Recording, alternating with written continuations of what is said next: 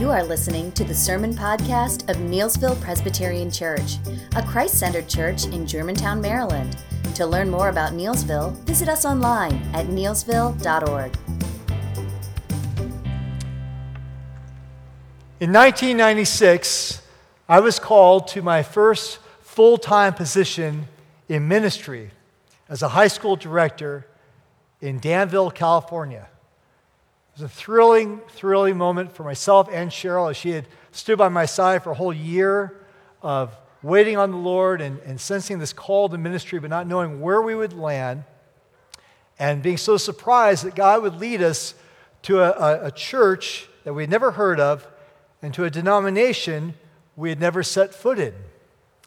This church was called Community Presbyterian Church in Danville, California. Massive impact for the kingdom all over the West Coast. In fact, training up uh, pastors and missionaries uh, who cover the globe. A very, very significant youth ministry program for many, many years there in, in Danville and in that San Ramon Valley. And I was privileged to be a part of the team there. And I hadn't been serving in youth ministry for very long before a elder of the church invited me to come to his home to visit with, with him and his wife and to learn more about the church. And I thought it was just that an opportunity to learn more about, about the ministry and the church and what God was doing. It was that, but it was more. This elder took the time to explain to me the history not only of CPC, but in fact, the history of what it means to be Presbyterian and the recent history of the church going through a very difficult time. And it was really an opportunity after that education for him to then challenge me with a question.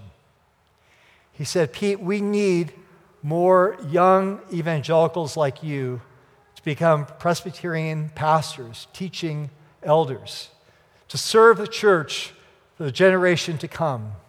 Would you be willing to take on that challenge? And in fact, the church not only made that challenge to me through this elder, but uh, invested in my training, both practically in ministry, but even in helping us go to seminary. For that, I am eternally grateful. Now, fast forward to 2017, and I am uh, one of the elders, uh, your teaching elder here at Neelsville, as we prepare to embark in joining ECO, a covenant order of evangelical Presbyterians. So, this whole month, we've been taking time to understand what that means. Really, what, what does the name of ECO Presbyterian mean? And as we've walked through, I hope that you've had insight and encouragement of, of the great connectivity we have with this, this new movement and how it's going to enhance what's happening here at Neelsville. And we come down to the last sermon of what it means to be Presbyterian. I'll say this from the outset the ECO Presbyterians, in my humble opinion, will enhance, enrich, and progress Neelsville because we share the same convictions as evangelicals, the same heart for the lost and, and urgency to fulfill our mission to make disciples, even as their mission is to help churches flourish in making disciples.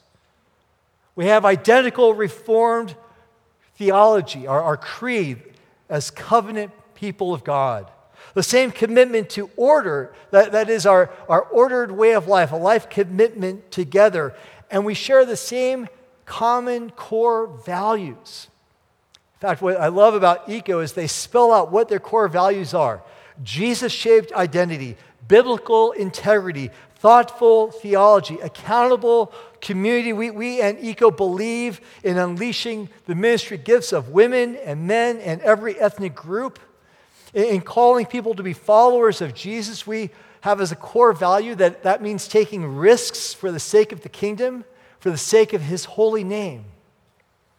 With all these enhancements and enrichments, all the progress of a reformed church always in need of more reforming, these aren't topping the list of reasons to join ECO. These aren't at the top of the list of why I would encourage us to, to vote to go ECO, even as they are benefits. No, what it came down to is our elders, myself as one of your teaching elders, the leaders of this church, seeking God's will, and the Holy Spirit leading us together to know God's will.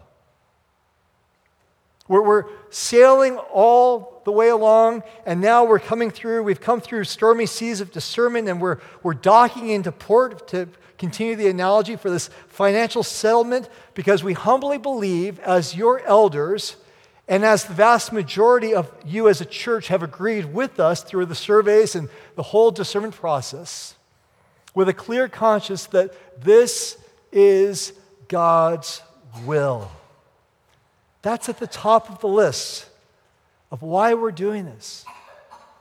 So, this morning, what I like to do is define what it means to be Presbyterian. Get a quick history, maybe in form of cliff notes, see how the Bible teaches, what the Bible has to say about uh, elder led churches and why that matters for our mission and vision going forward. So, Presbyterian, maybe you can't even spell it, but do you know where the word comes from? It comes from the Greek, the Greek word presbyteros. Presbyteros means elder. So, at the very heart of what it means to be Presbyterian is that it is a church led by the elders of the church.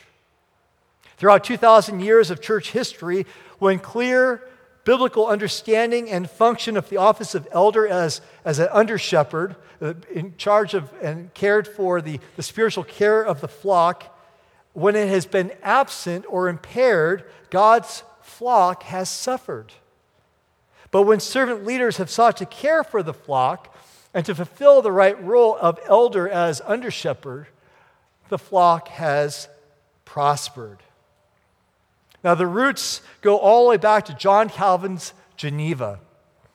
And his biblical uh, reformed thinking uh, informed not only the theology of getting back to the Bible, getting back to uh, what Scripture had to say about what it means to be a Christian, but also how that played out in the public life of the church and the community. And so John Calvin trained up uh, churchmen uh, all across Europe, and one of his uh, great and very colorful students was a Scotsman named John Knox.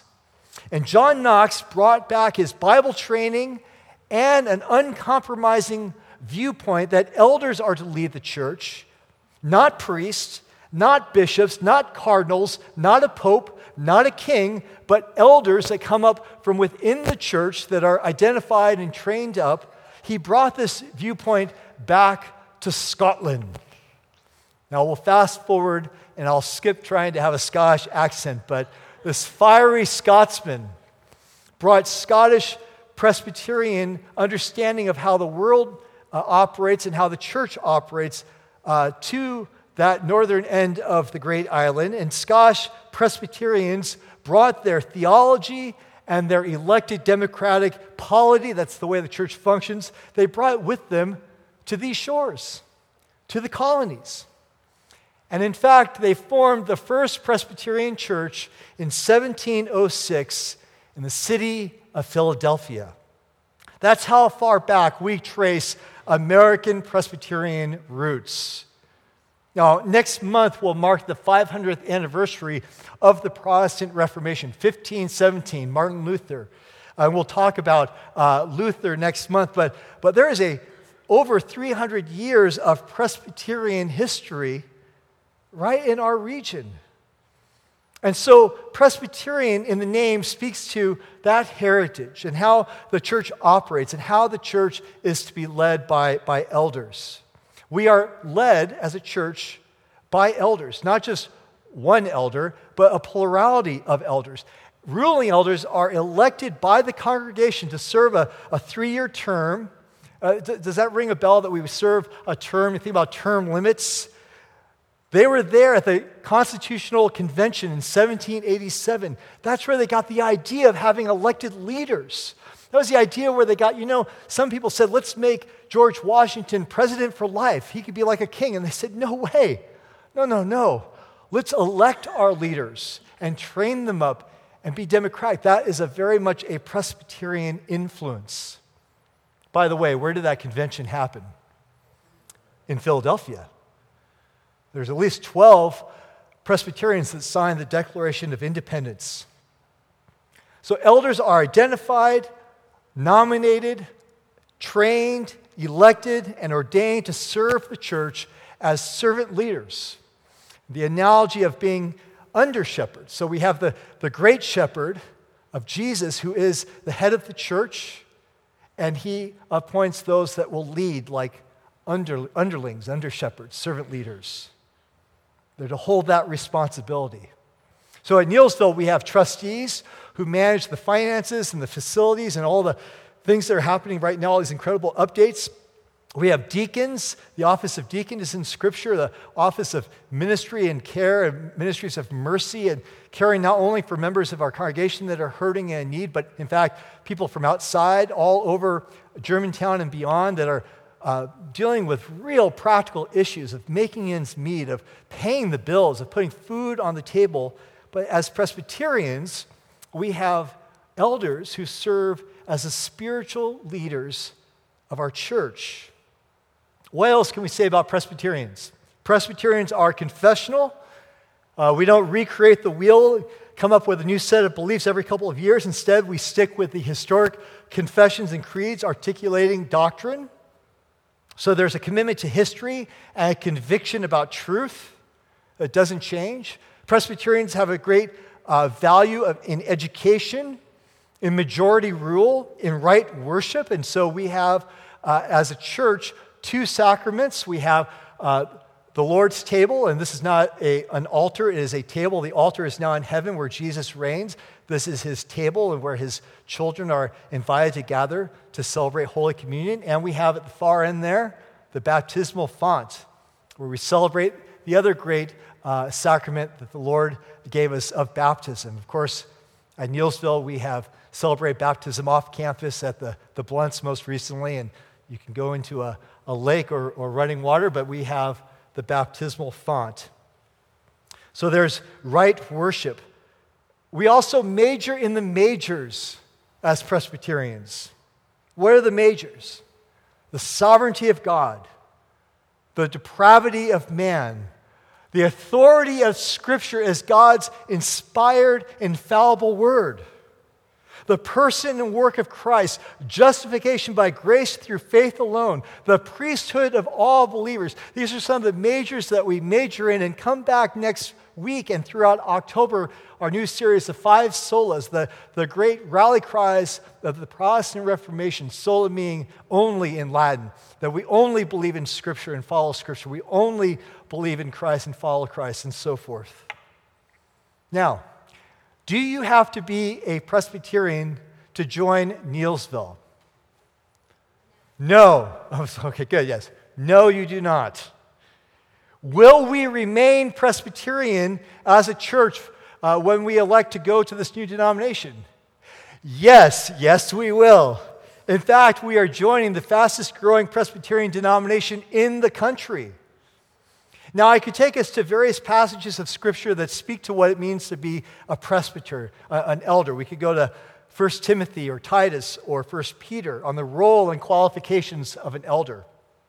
Or we could turn to passages that speak to the role of the church in relationship to elders and how it's important to follow uh, your elders and trust them and, and honor them and so forth. But instead, the Lord has led me this week to the book of Acts, chapter 20, verses 17 and following. And I invite you to open your Bible to Acts chapter 20, page 929 in your Pew Bible, and it will be on the screen. To the Apostle Paul's farewell address to the Ephesian elders. This passage is instructional in that it, it reads like one of Paul's other letters to the church, the, the epistles, but, but those letters were for the whole church. This is a speech for the elders in particular. And so we'll see how, how important it is to Paul that, that these elders take their role seriously. You, you see, as the apostles were finishing their mission, and all of them martyred for the faith, they were installing presbyters to lead the local congregations. And so we have, for instance, 2 Timothy 2 2, in which Paul says to Timothy, The things you've heard me say in the presence of many witnesses, entrust to reliable people who will be qualified to teach others. And so we think of the succession of leadership. It was not uh, from Peter to, to popes, it was from the apostles to the elders. These men being trained up to go and, and lead churches and plant new churches. Now, Paul's on a cargo ship at this late chapter in the book of Acts, and he stops in Miletus, Turkey, close to Ephesus, for a layover. And so he calls the leaders of, of a church that he planted several years before. Now, if you're taking notes, this would be a good outline for this morning's passage. In verses 18 to 27, Paul reminds them of the nature of his ministry. He reminds them of the nature of his history in verses 18 to 27. Then in verses 28 to 31, he warns them of the dangers they will face. He's going to warn them. He reminds them, he warns them, and then finally, in verses 32 to the end, he commends to them the grace of God and the Word of God. Paul knew when he spoke to these elders, he would never see them again. So here we have a leader inspiring other leaders with deep humility and courage. So let's first read, uh, we'll pick up at verse 18 to 21 to see how Paul presents his life and ministry as an example for them to follow. Quote, You yourselves know how I lived among you the whole time from the first day that I set foot in Asia, serving the Lord with all humility and with tears and with trials that happened to me through the plots of the Jews. How I did not shrink from declaring to you anything that was profitable, and teaching you in public and from house to house, testifying both to Jews and Greeks of repentance toward God and the faith of our Lord Jesus Christ. Paul's not tooting his horn, is he? He wants to inspire their commitment to serve the Lord with 100% of their energy. Look at the words that he uses. Paul describes his leadership words like humility, tears, trials. He, but he didn't shrink from declaring the gospel. What, what word did he have? Did we have the New Testament at this point? Did we have any of the of the Gospels written, let alone his letters? No. What did he have? He had the Hebrew Scriptures. And out of God's Word, out of Torah, he showed to them and revealed to them the gospel. Did he major in the minors? Did Paul get tied up in little politics and little divisions? No. What did he do? He majored in the majors repentance toward God, faith in our Lord Jesus Christ. And yet he was bold, despite the fact that he was under attack, to be fully committed to this gospel mission. Verse 22 And now, behold, I am going to Jerusalem, constrained by the Spirit, not knowing what will happen to me there, except that the Holy Spirit testifies to me in every city that imprisonment and afflictions await me. Wow, why, why is he going? Does he have a game plan here? Is it going to go well for Paul? Has he thought it through? He's going because he knows it is God's will. And he knows he's going to suffer as he has been. Imprisonment, afflictions await me. Yet I know the Spirit of God constrains me to go on this path. Paul, you're crazy. Why would you do that? It's going to cost you too much. I know this is God's will for me. That's the message that he's giving to these elders. You know God's will together. Stand shoulder to shoulder to go the way that God has directed you. Let's keep going. But I do not account my life of any value, nor as precious to myself, if only I may finish my course and the ministry that I received from the Lord Jesus to testify to the gospel of the grace of God. And now, behold, I know that none of, none of you among whom I have gone about proclaiming the kingdom will see my face again. Therefore, I, test to you, I testify to you this day I am innocent of the blood of all, for I did not shrink from declaring to you the whole counsel of God. He's saying he has a clear conscience. He knows he's done the right thing, despite the naysayers Despite the plots against him, all the beatdowns he took, he knows he has done the right thing, and he's done the right thing also by trusting these elders who are ready to lead, no matter the cost. that their lives are in God's hands. That's his last message to these elders. Can we say the same? We're willing to count that cost for the sake of the gospel. Then Paul goes on to give a sober warning. It's not all just encouragement. Go, team, get out there, set sail. He gives them a warning. He says there are dangers out in those waters, at least three that we can see. Listen carefully and look at this passage. See if you can pick out the three warnings to the church that Paul leaves with them. Verse 28 Pay careful attention to yourselves and to all the flock in which the Holy Spirit has made you overseers, to care for the church which he obtained with his own blood.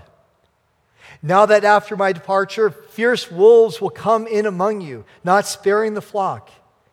And from among you, your own selves will arise men speaking twisted things to draw away the disciples after them.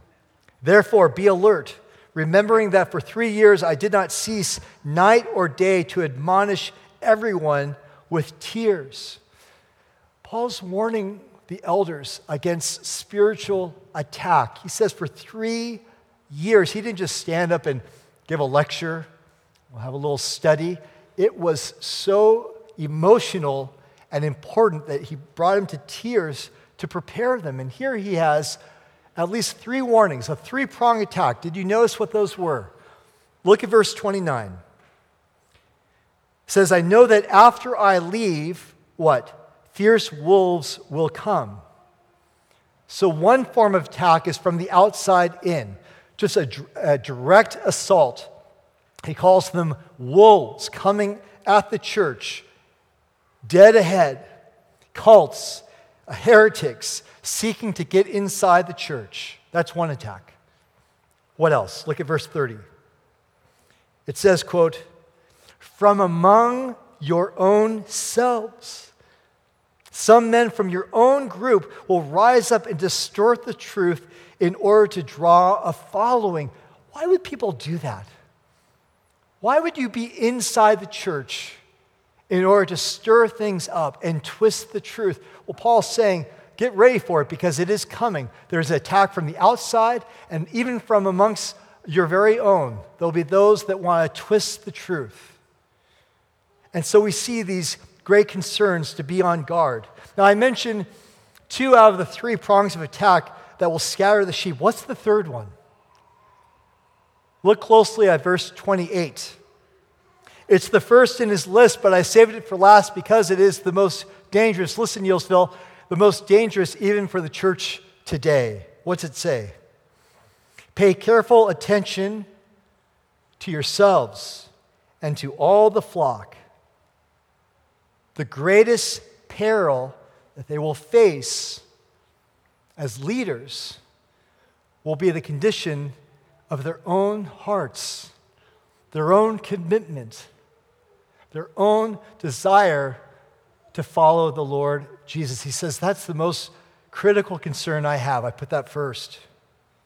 Keep watch over yourselves and all of the flock the Holy Spirit has made you overseers of. That's the same word for bishops, but sort of the connotation is still there as leaders. Be shepherds of the church of God, which he bought with his own blood. He's reminding them that this was a blood bought victory.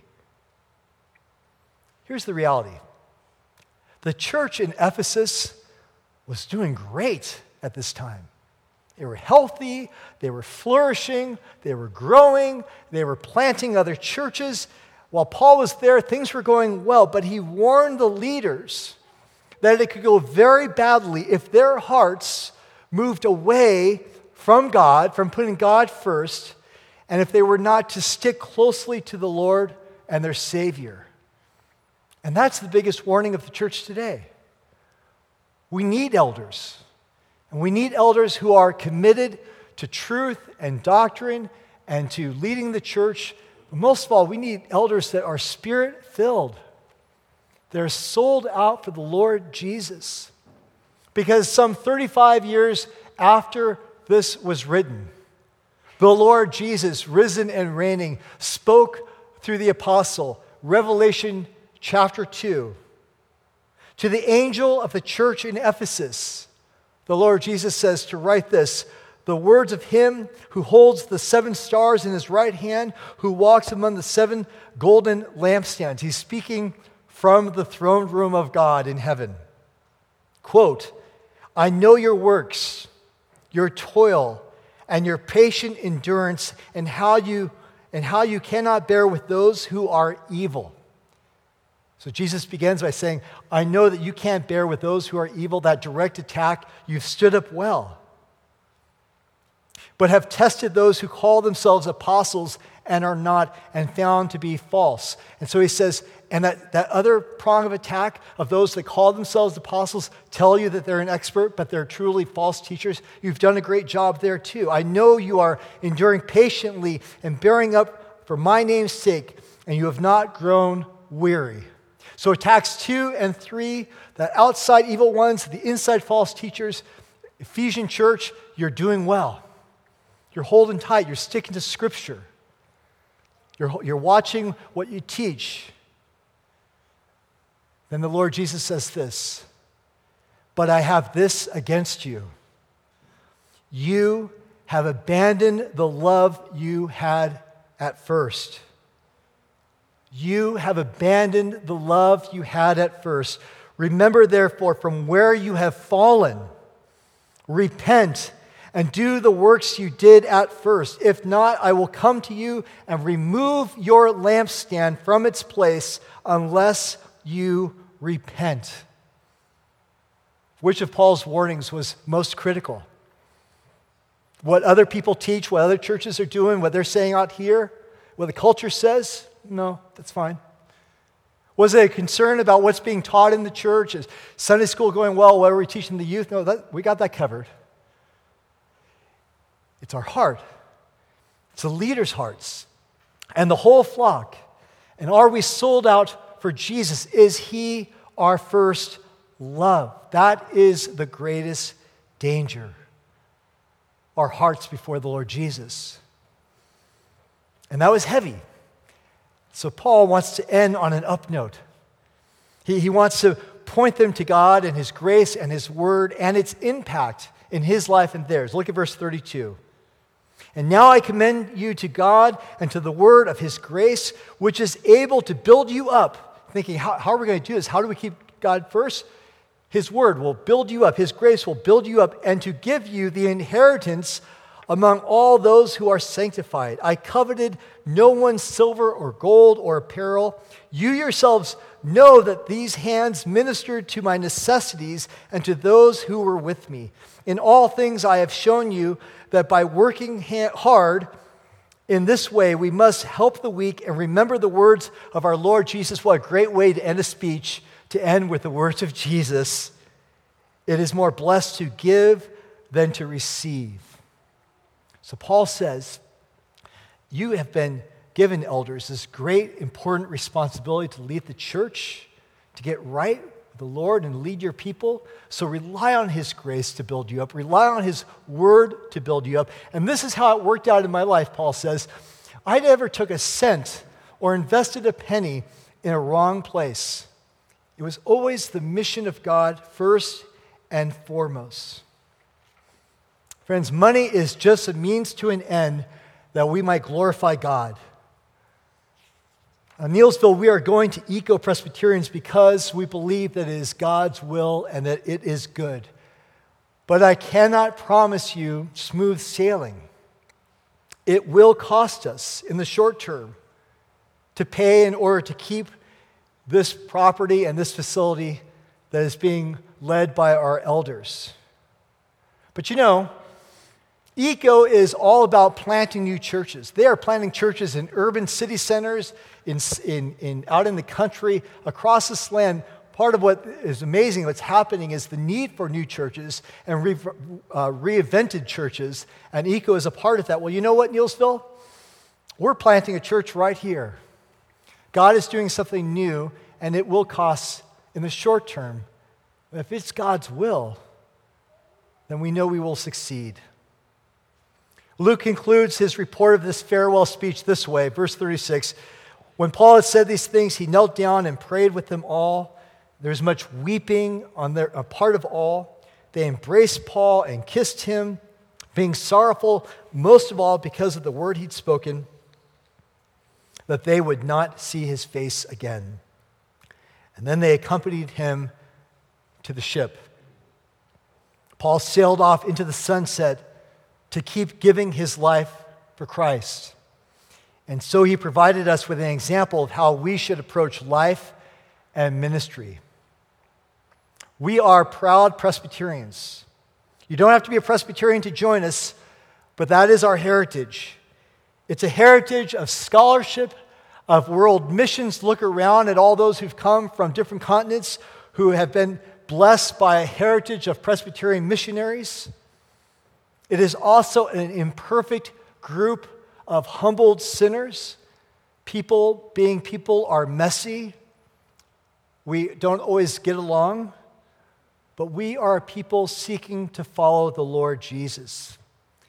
So I want to leave you with three questions, three final questions. Number one, are you on board with us joining ECO? Will you follow our elders' lead? Number two, how would you complete this sentence? The one thing I must accomplish at any cost is fill in the blank. What's really most important to you? You're willing to take a stand for. The one thing I must accomplish at any cost is fill in the blank. The closest history we have of this period of time was that the Emperor Nero condemned Paul to death by decapitation. He died in Rome declaring the gospel of Christ, spending his last breath as a witness to the truth that had set him free. A Presbyterian heritage includes a huge host of witnesses, men and women who gave everything for the sake of the gospel as pastors, elders, and as missionaries on all continents. And some of them had great big facilities and campuses, and some of them had nothing to their name but their word, the word of God, and their conviction. And you and I are part of this chapter God is writing. So I'll ask you one final question. The question I was asked 20 some years ago Will you join in being an evangelical Presbyterian and so fulfill God's calling in your life. Let's pray. Lord Jesus, we thank you for calling us to this church. We thank you, O oh God, for all the different forms of denominations that there are. As Jamie said, different flavors uh, of, of following you. We're just in one small neck of the woods of your great, uh, big uh, forest, your great kingdom, Lord. Uh, or maybe an, we're one little estuary in the great sea of, of your kingdom. But God, we pray that we would be a people in this time, as for such a time as this, that would be faithful to your calling. And we ask you, O God, for your, your blessing over our elders. We pray, O God, that as you call them forth to lead, and even as nominating committee is nominating new elders for the coming year, and those there are some that are still even thinking about becoming an elder and accepting that nomination, oh God, we, we ask that you guide them and bless them and fill all of us, Lord, with a burning passion for you. Amen.